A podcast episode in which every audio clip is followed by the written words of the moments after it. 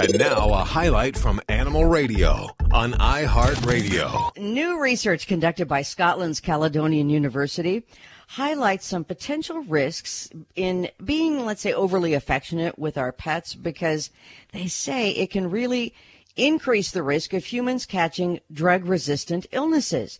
Now, while experts do acknowledge and they even encourage our bond between, you know, pet parents and their fur children, some are now recommending limits on physical interaction because of the danger posed by the transfer of antibiotic resistant bugs, which, um, look at it, is a risk for humans and animals too.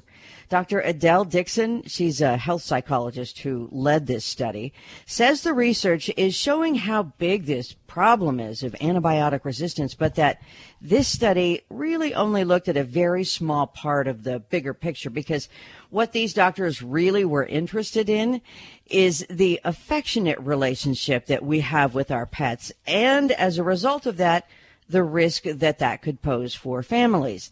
Now, she admits that the risk is really relatively low, so we're not trying to suggest that we all stop, you know, hugging our dogs or kissing our dogs, but there are some small and simple things that we can do that could make a huge difference in fighting the risk of antibiotic resistance or AR as it's becoming known as.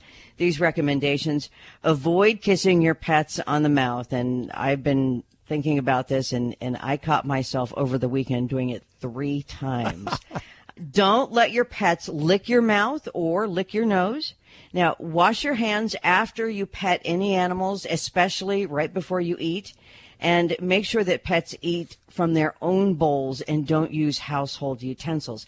But that would be really difficult for me because Diesel has to be spoon fed four times a day. So one for you, one for me. One no, for no, we don't. but anyway, that would be hard. So I don't know. The overprescription and incorrect use, I guess, is actually what it is of antibiotics, is what they're saying is the bottom line main cause for antimicrobial resistance in both humans and animals.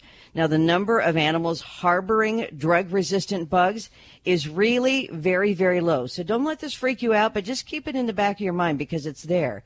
The number is less than 1% of healthy pets have these drug resistant bugs, but experts feel the risk in taking precautions is worth taking. Yeah, I'm definitely taking that risk. I won't I won't tongue my animals anymore, but I definitely will hold them and I well, I mean, who does really anyway? Not intentionally.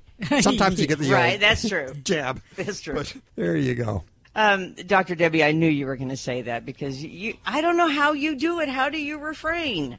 From licking my dog's mouths and kissing them? No, not from licking, from kissing them on the mouth. Yeah, I guess I know where their butt's been and I know what grows there.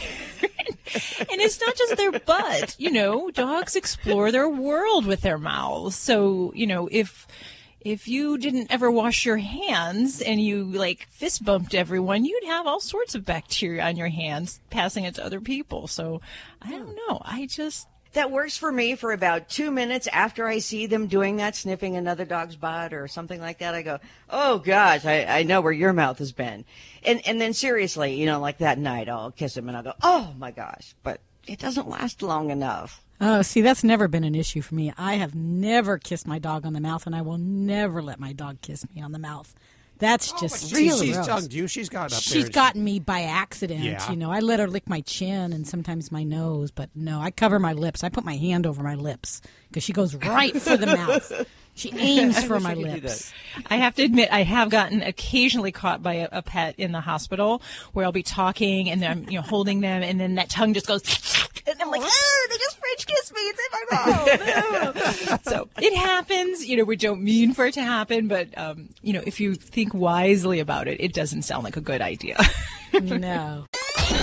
You're listening to Animal Radio. Visit us at animalradio.com or download the Animal Radio app for iPhone and Android.